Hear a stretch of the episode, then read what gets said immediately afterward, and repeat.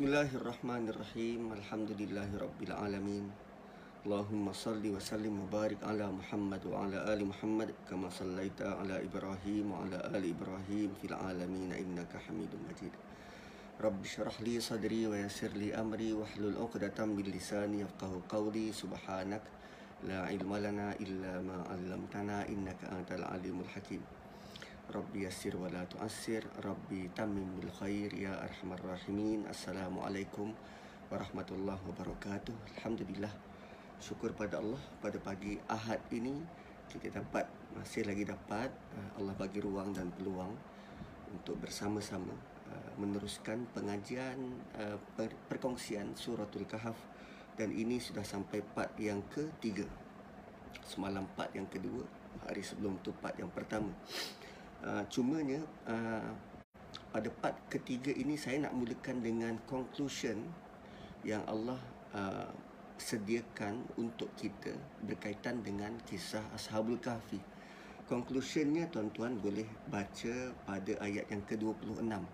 Ini adalah kesimpulan yang Allah buat supaya bila kita baca dan Allah nak kita dapat kesimpulan ni bila kita cerita tentang Ashabul Kahfi bukan cerita tentang berapa ramai mereka bukan cerita tentang berapa lama mereka tidur tetapi Allah nak kita go to the conclusion. Dapat conclusion ini dan pegang sampai mati.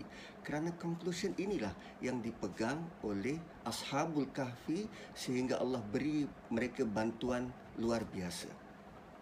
Apa conclusionnya? Allah kata qulillahu a'lamu bima labithu katakan wahai Muhammad katakanlah wahai Nazri atau katakanlah wahai kaum muslimin Allahu a'lam Allah sahaja yang maha tahu tentang mereka. Bima labisu bagaimana mereka tidur?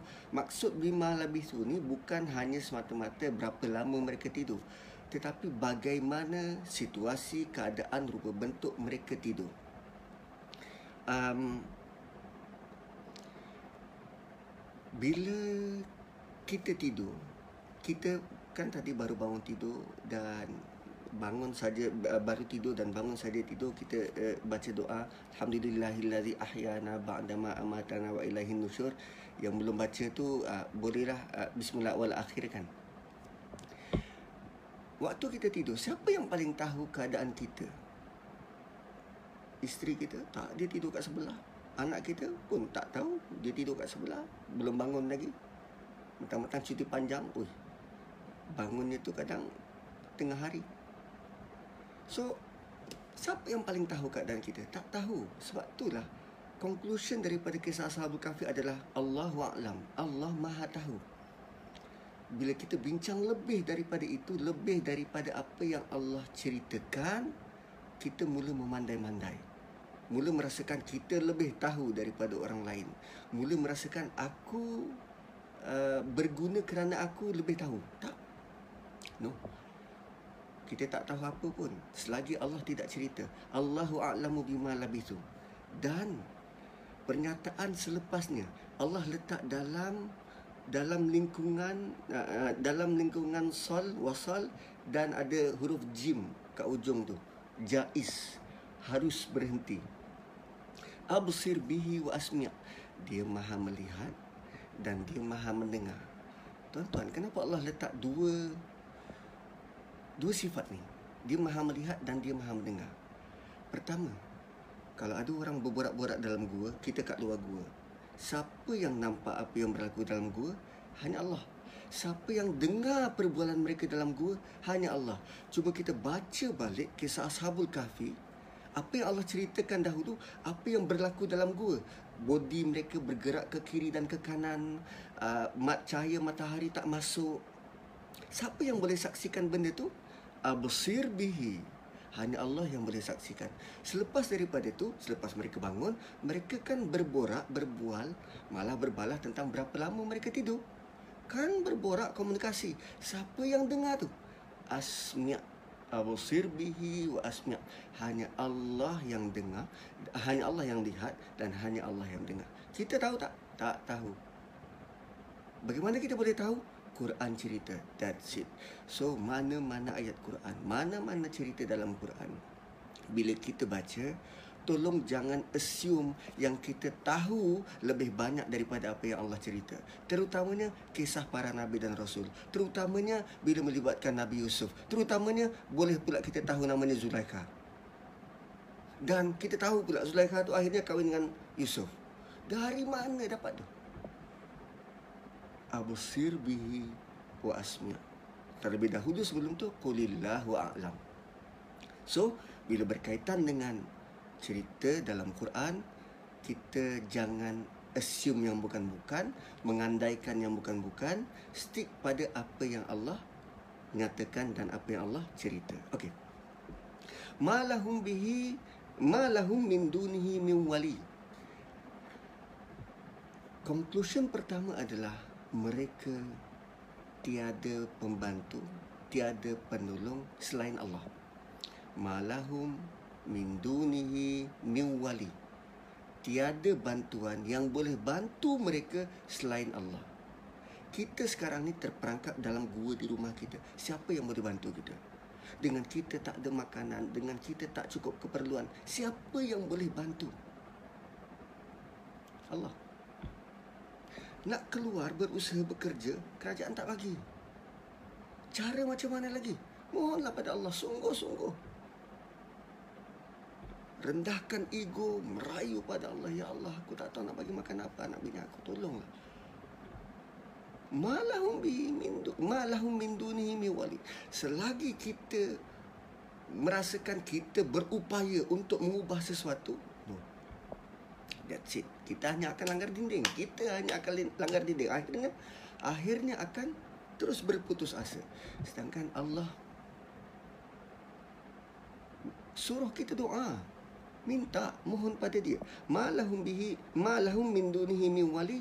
Dan yang kedua wala yusyriku fi hukmihi ahada. Tiada satu individu pun yang Allah minta bantuan ketika Allah buat keputusan. Tak ada. Tiada satu individu pun yang Allah minta bantuan ketika Allah buat keputusan. Wala yusyriku fi hukmihi ahada Waktu Allah mengatur urus alam ini, Allah tidak minta bantuan siapa-siapa pun. Contoh mudah tuan-tuan. Waktu PM kita nak umumkan stimulus bantuan baru-baru ni. Adakah PM seorang punya idea tak. Dia minta bantuan daripada MOF, minta pandangan daripada KKM, minta pandangan daripada MKN, minta pandangan daripada banyak pihak. Lantas mereka bagi idea, bagi uh, cadangan dan pandangan lalu dihimpunkan dan buat satu keputusan terbaik. Satu keputusan terbaik. Allah tidak perlu itu semua. Tak kala dia nak buat keputusan, bermula daripada bermula daripada penciptaan langit dan bumi Allah tidak pernah minta bantuan pada siapa-siapa pun. Ayat ini akan diterangkan pada khutbah yang ketiga nanti. Tak kala Allah menegur kita mengingatkan kita tentang kisah Adam dan Iblis. Tentang bagaimana sebenarnya beberapa cerita sebelum ini Allah ceritakan Iblis itu standard dia bagaimana dan Allah ingatkan pada iblis terutamanya, kami tak pernah minta bantuan kau pun sewaktu kami mencipta langit dan bumi. So, keyakinan kita, kepasrahan kita, Allah nak kita bergantung pada dia seratus peratus. Jangan lari fokus. Jangan lari fokus. Sebab lan nad'u min dunihi ilaha itu terus berjalan sepanjang surah ini terus berjalan daripada start daripada surah Fatihah sampai ke hujung. Lan nad'u min dunihi ilaha lan nad'u min dunihi ilaha. Kami tak akan berdoa kami tak akan merayu memohon selain daripada Allah. Kami hanya nak Allah kami hanya nak Allah.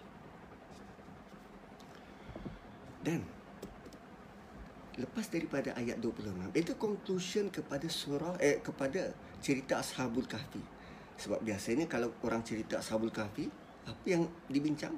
Berapa lama tidur, berapa ramai mereka. That's it. Sedangkan Allah nak kita belajar bahawa waktu Allah buat keputusan, tiada campur tangan makhluk dan siapa yang bantu mereka? Ashabul Kahfi ini Allah. Kalau Allah boleh bantu mereka dengan tinggal dalam gua, tidur 300 tahun atau lebih. Allah yang sama boleh bantu kita. Kalau pemuda-pemuda yang tiada kitab di sisi mereka, yang tiada rasul di sisi mereka, apa yang mereka tahu adalah tiada Tuhan selain Allah, itu je pun Allah boleh bantu dengan pertolongan luar biasa begitu. Apa beza dengan kita? So, itu antara conclusion yang kita perlu belajar. Ayat seterusnya, ayat 27. Ayat 27 adalah reflect kepada ayat pertama surah ini. Ayat 27 adalah reflect kepada ayat pertama surah ini. Seolah-olah ayat 27 dan ayat per, ayat pertama ni uh, saling menghadap cermin. Apa yang disebut pada ayat, ayat pertama itu juga disebut pada ayat ke-27. Okey, mari kita tengok. Bila Allah kata alhamdulillah segala puji dan syukur buat Allah. Tuan-tuan, perkataan puji dan syukur ini pertama kita kena lafazkan, yang kedua kita kena bertindak. Bila kita lafazkan alhamdulillah, bila kita nyatakan kesyukuran kita, kita perlu buat sesuatu untuk membuktikan rasa syukur itu. Contoh, kalau uh, songkok ini dihadiahkan oleh uh, Jakim kepada stafnya bagi free kerana sanggup untuk korbankan masa bertugas untuk tilawah misal kata kan? So dibagilah songkok free. So adakah bila dapat songkok free ni dan kita balik rumah dan tak bertugas cari alasan untuk mengular? Tak. Untuk menunjukkan rasa berterima kasih kita bertugaslah dengan elok.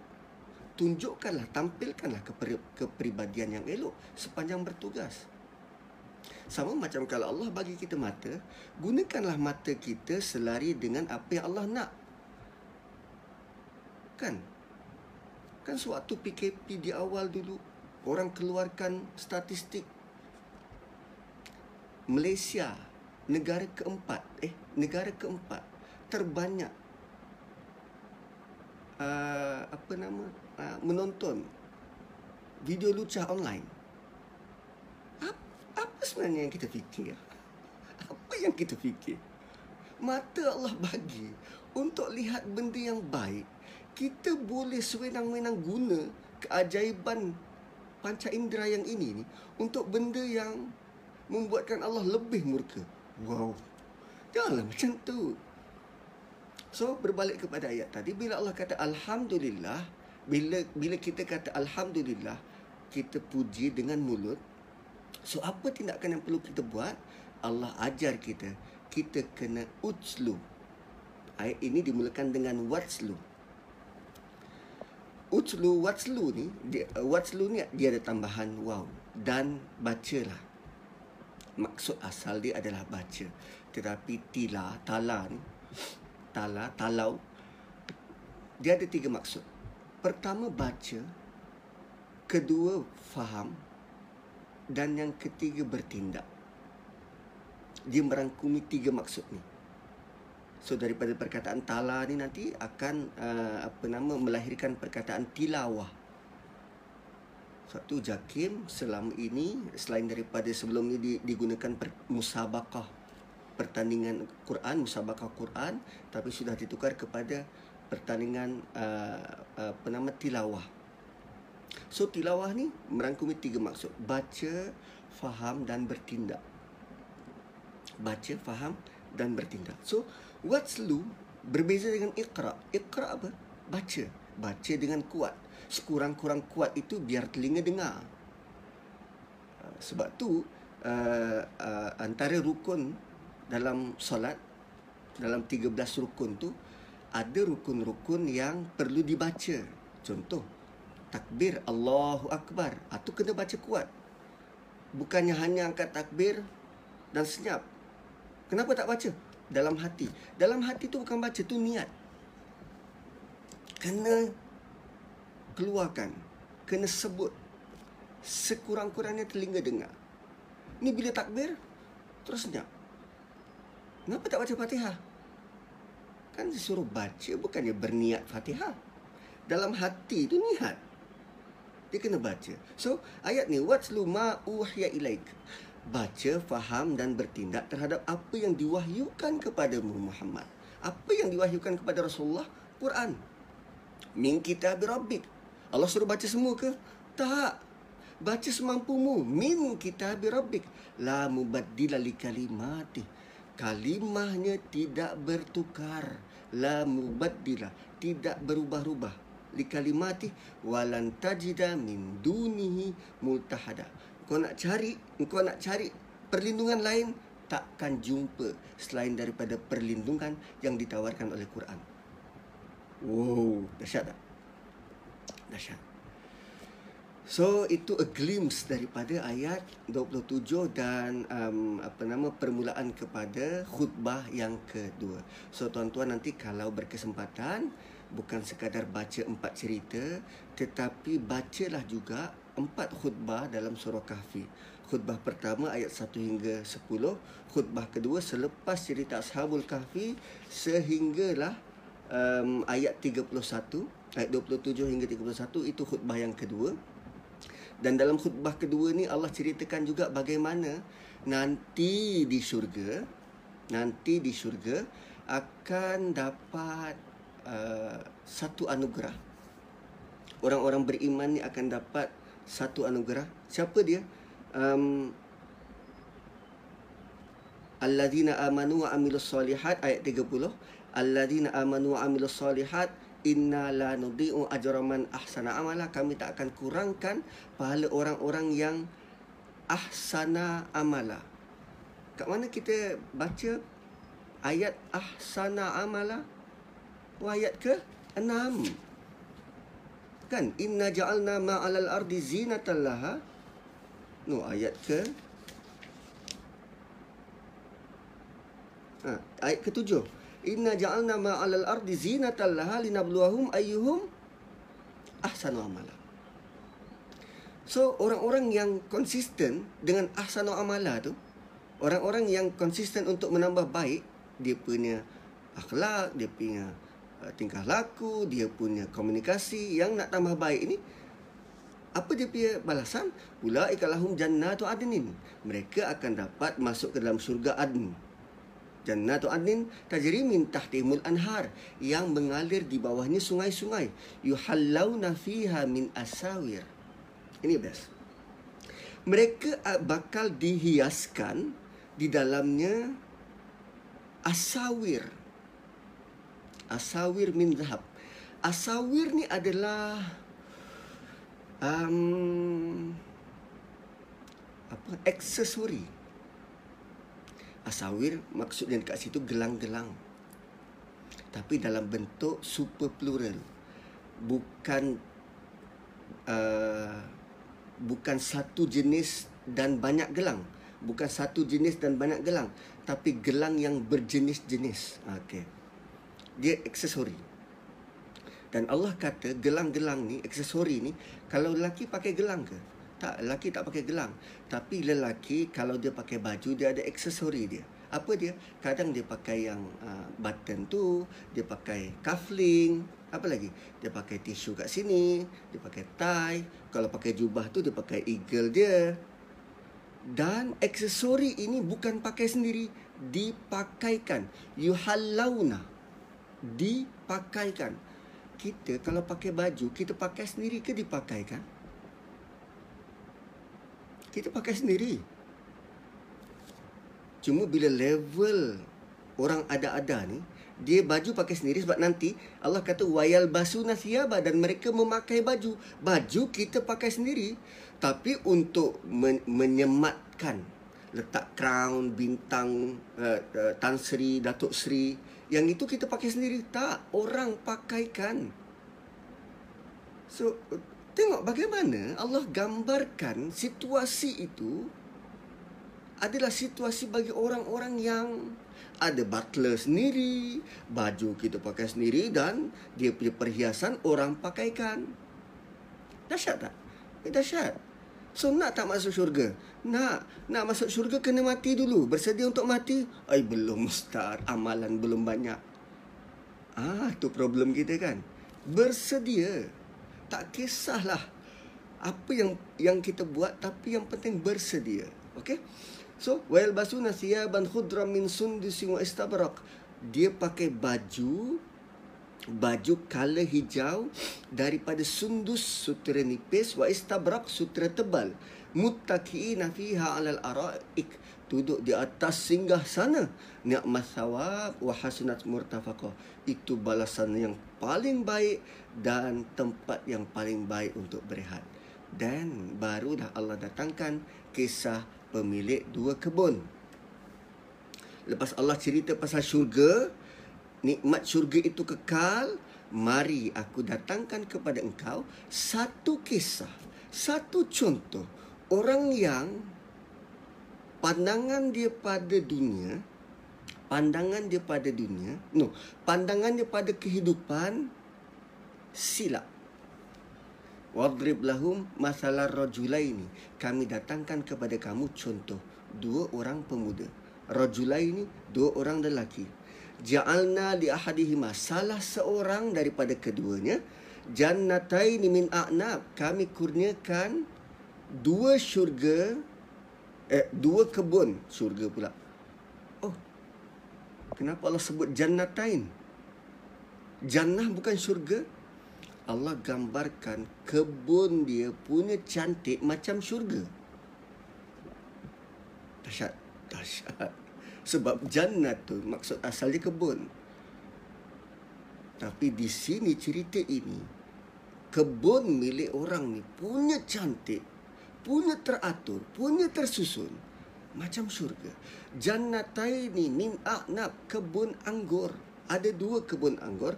Wahafafnahuma. Dan kami bentengi kebun itu binakhlin dengan pokok kurma. Waja'alna bainahuma zar'a. Dan merentasi kebun itu. No. Waja'alna bainahuma zar'a. In between kebun tu. Dia ada dua kebun. Dua-dua dipagari oleh pokok kurma dan anggur di tengah-tengah. In between dua kebun itu ada satu tapak zar'a. Allah tak kata tapak itu penuh dengan sayur. Tapi Allah kata tapak itu punya subur campak apa pun hidup. Zar'a. Zar'a ni tempat yang sangat subur boleh menumbuhkan. Wow. So dia bukan sekadar ada dua kebun tetapi dia ada satu tapak yang berada di tengah-tengah dan sangat subur. Tuan-tuan, mana tempat dalam dunia yang kita boleh tanam anggur dan kurma serentak satu tempat? Ada tak? Kurma tempat dia perlu panas. Padang pasir negara-negara ber, ber, ber, bercuaca begitu panas. Anggur boleh tanam tempat panas. Tengok contoh yang Allah bagi sangat ekstrim. Dan kalau kita ada, mungkin ada kot yang yang saya pun tak tahu, yang di luar daripada pengetahuan kita mungkin ada tempat tu.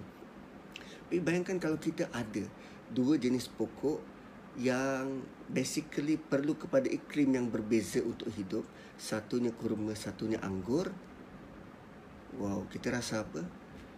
Ini nikmat paling besar buat Allah. Orang lain tak ada. Aku unik. Aku unik. Dan bukan hanya itu. Allah kata apa? Kiltal jannatain. Kilta. Seluruhnya. Kedua-dua kebun itu. Kullu semua kilta semua keduanya kiltal jannata ini hasil daripada dua kebun ni atas ukulaha boleh dimakan. Kita kalau ada kebun kebun durian daripada 100 pokok dan katalah setiap pokok ada 10 buah tidak semua daripada 100 pokok yang akan hasilkan 10 buah boleh dimakan. Tak. Akan ada yang uh, dimakan binatang haiwan atau ada yang uh, jatuh dan bonyok ke bawah. Ini seratus peratus. Kiltal jannata ini atas ukulaha hasil daripada kebun tu boleh dimakan seratus peratus. Walam taslim min husai'a kami tidak kurangkan sedikit pun. Wafajarna khilalahuma nahara. Dan of all that kami jadikan di in between no merentasi kebun itu ada sungai. Merentasi kebun itu ada sungai. Dahlah kebun tu sangat uh, apa nama menghasilkan dan 100% hasil boleh dapat sumber air tak payah susah-susah cari. Ada sungai merentas. Dan kalau tengok ayat 32 dan 33 32 dan 33 okey 32 dan 33 tuan-tuan dah dah tengok? Okey. Cuba tengok perkataan bainahuma. Cuba tengok perkataan bainahuma okey kalau kalau dah tengok boleh kasih jempol satu kali dah tengok okey bainahuma Cuba pegang perkataan tu bainahuma. Kira berapa perkataan sebelum berapa berapa jumlah perkataan daripada bainahuma ke awal ayat. Wadrib. Berapa?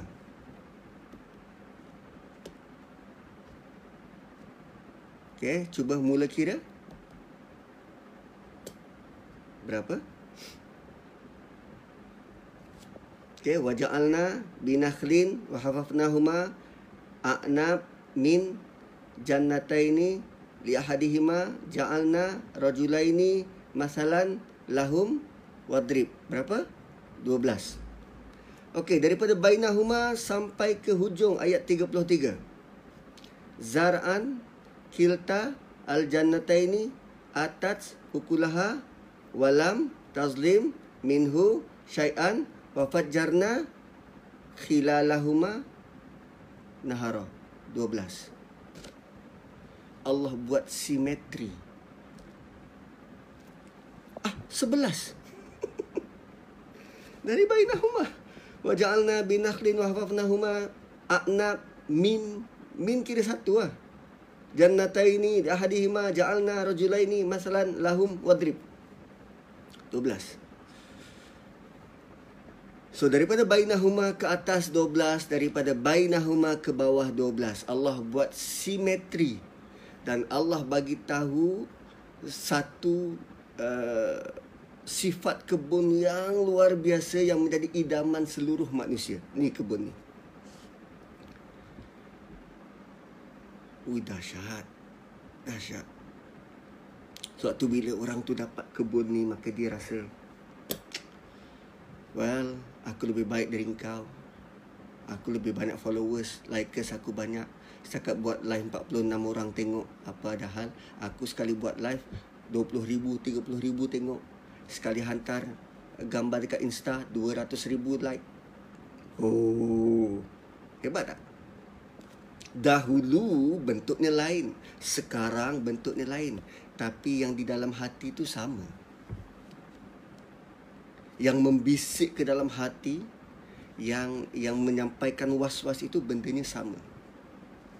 So sebab tu cerita ini kita jangan rasa eh ini tak ada kaitan dengan aku. Ini cerita orang lain. Aku tak, aku kebun pun tak ada. Kais pagi makan pagi, kais petang makan petang. No, dia bukan kerana harta yang kita ada, tetapi bagaimana tanggapan kita terhadap dunia bagaimana tanggapan kita terhadap dunia. Okey, kita tengok. So, wakana lahu samar dan tiba masa untuk menuai. Faqala li sahibi, maka owner bercakap dengan member dia. Sahib maksudnya dia sudah kenal lama dengan orang ni. Mungkin satu kelas, mungkin membesar daripada kecil. Member sekepala dan sahib rakan rapat sudah kenal lama. Nabi among the com- companions Nabi gelar sebagai sahabat kan sahabat so sahib li sahibihi wa huwa yuhawiru perkataan wa huwa yuhawiru ini um, uh, memberi maksud dia bukannya nak cakap pun dia tak nak break pun dia cuma berborak biasa tapi dalam borak-borak biasa ni dia ada urge untuk kata well aku lebih aku lebih banyak harta dari engkau dan aku lebih banyak followers. cerita pasal main bola. Cerita pasal main bola dan tiba-tiba dia kata diselit dalam perbualan tu mesti nak cakap juga tentang aku lebih dari kau. Ha. Well, aku kan ustaz. Ha. Lebih, lebih kurang macam tu. Sedangkan borak biasa je. Well, aku kan pendukung Chelsea. Eh, Chelsea. Liverpool. Tak bila boleh mula semula EPL. Liverpool tak sabar-sabar nak menggenggam kejuaraan. So, faqala li sahibihi wa huwa yuhawiruh. Dia bercakap dengan sahabat dia dan mereka sambil borak. Yuhawiruh sambil borak. Ana aktsaru min kamala wa azzu nafara. Aku lebih banyak harta dan lebih banyak followers dan bukan niat dia nak bercakap pun tapi kerana terbiasa terbiasa nak brag diri maka dia slide juga dan pada suatu hari yang tu settle perbualan itu Allah cuma nak highlight tentang dia kata dia lebih daripada orang lain. Bayangkan punya banyak kita bercakap satu hari tuan-tuan. Kita bercakap satu hari kalau kalau lelaki kita bercakap uh, berapa berapa patah perkataan? Lelaki mungkin 10,000 perempuan mungkin 20,000 satu hari kita bercakap banyak dan kalau kita borak dengan member sangat banyak patah perkataan keluar the problem is daripada banyak perkataan kita kita lontarkan tu Allah ambil perkataan tu je. Anak aksaru min kamala wa azuna fara. Wow! Itu sangat bahaya. Dan Allah kuat itu perkataan yang sangat memerangkap diri kita. Yang kita takkan boleh uh, bela diri depan Allah nanti Sewaktu makin banyak bercakap, makin besar, makin banyak salah. So, saya nak berhenti dah ni? Boleh? makin banyak bercakap, takut makin banyak salah. Tak apa, kita habiskanlah cerita ni. Sikit ni. Dan, satu hari dia masuk ke dalam kebun dia. Wadakhala jannatahu. Dia masuk ke dalam kebunnya. Wahuwa zalimul linafsi. Dan Allah gambarkan dia masuk dalam keadaan menzalimi diri. Wahwa zalimu li nafsih, dia menzalimi diri dia. Qala, dia berkata. Apa yang dizalimkan diri dia ni? Ini apa yang dia kata ni. Ma azunnu an tabida hadhihi abada. Ui, baguslah kebun aku ni. Ini aku predik 20-30 tahun lagi ni okey ni. That's it. Ma azunnu an tabida hadhihi abada. Aku tak fikir kebun aku akan binasa selama-lamanya. Ini aku predik kalau ini fokusnya 20 30 tahun lagi boleh boleh pergi ni. Sebab dengan keseluruh, seluruh teknologi adanya sungai, adanya protection, adanya CCTV, kemudian dia punya baja dan racun berjadual. Kan kita suka membayangkan begitu. Hari esok seolah-olah 20 30 tahun lagi berada dalam genggaman kita. Dan ini dia cakap seorang. Dia cakap seorang. Bukan untuk motivasikan orang lain. Ini dia rasa dan dia cakap seorang. Ini 20-30 tahun lagi. Okey ni. Ma, ma azunnu antabida hari apa Wa ma azunnu sa'ah. Dan benda ni takkan binasa. Wa ma azunnu sa'ata qa'imah. dan aku tidak fikir hari kiamat akan berlaku. Wala irruditu ila rabbi. Kalaupun aku ruditu ni maksudnya dipaksa. Kalaupun aku terpaksa menemui Tuhan kalaupun aku mati la ajidanna khairam minha munqalaba. Aku pasti akan dapat lebih baik daripada ini. Sebab Allah sudah kurniakan aku nikmat paling baik. Itu maksudnya Allah sayang aku itu kekeliruan terbesar manusia. Bagi dia bila dia senang lenang, dia kaya, dia sehat, anak ramai, ramai pengikut itu maksudnya Allah sayang dan Allah redha. Di situ Allah kata wa huwa zalimul li nafsi.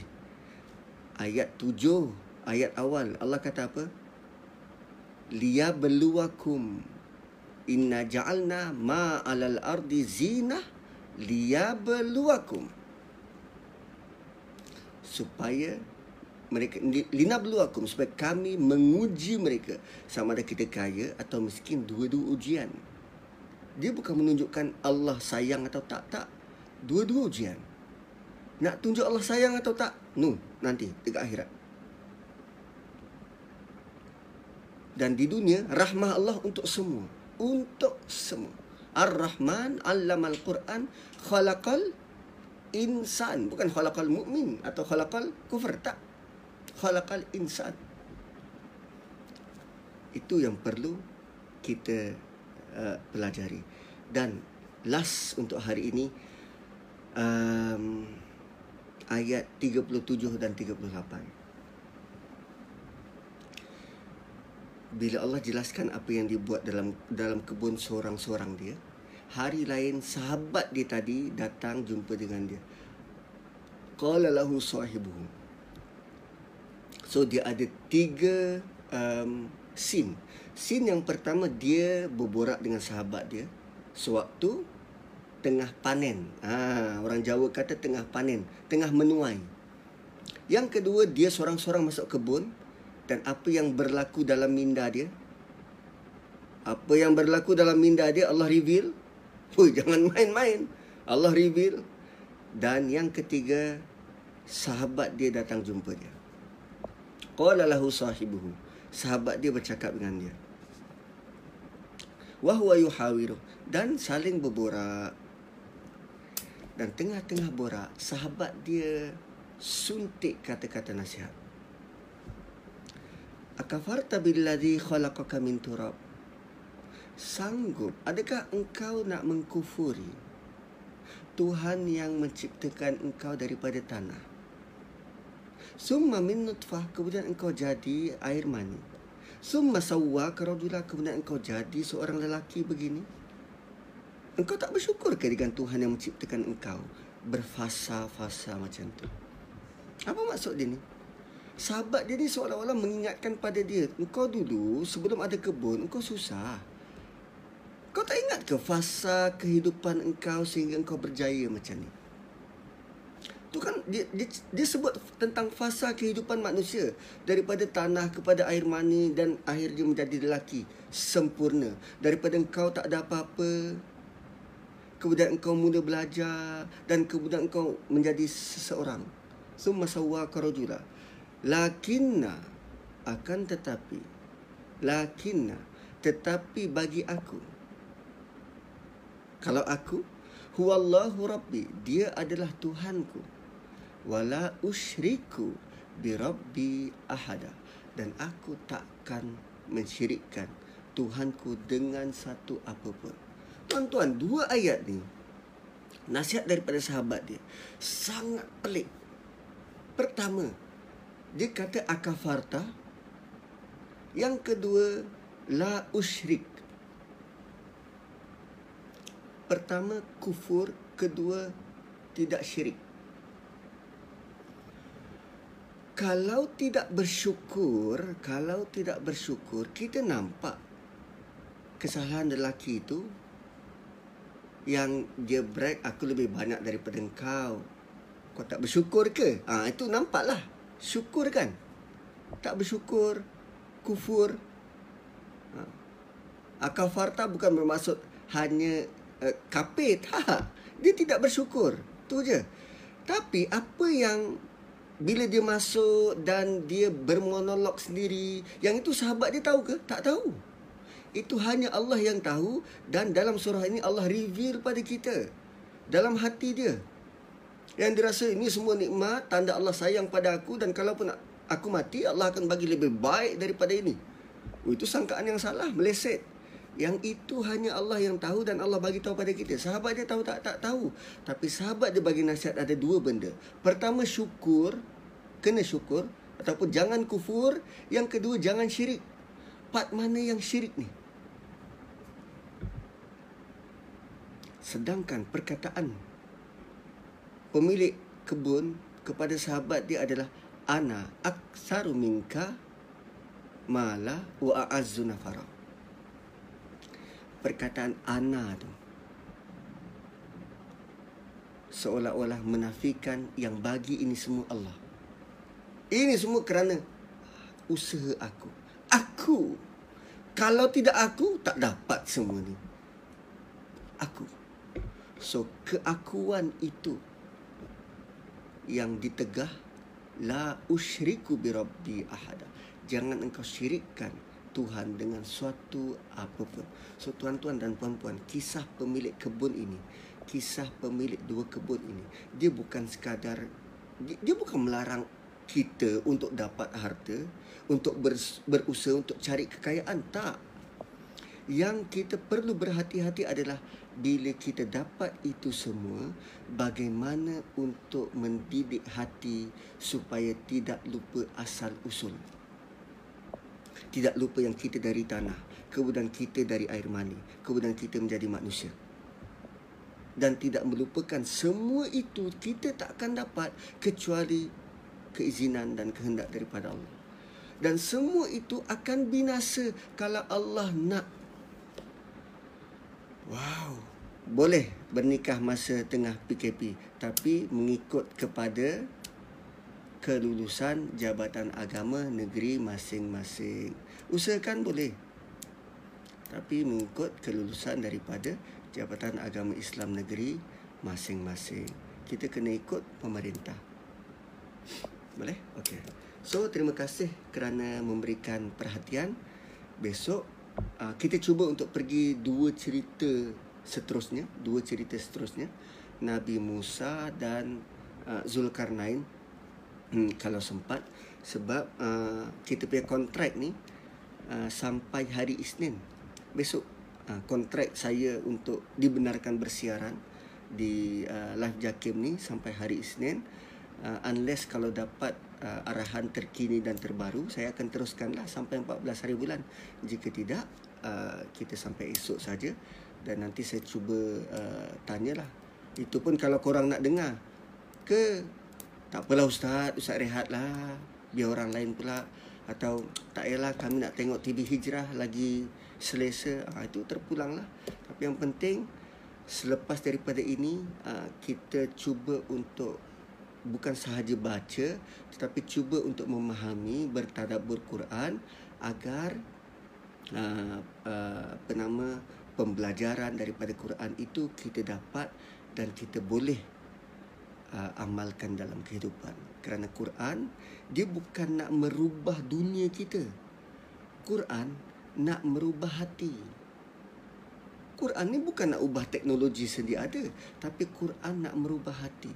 So bila dapat ubah hati, maka apa yang kita usahakan ini akan selarilah dengan apa yang Allah nak.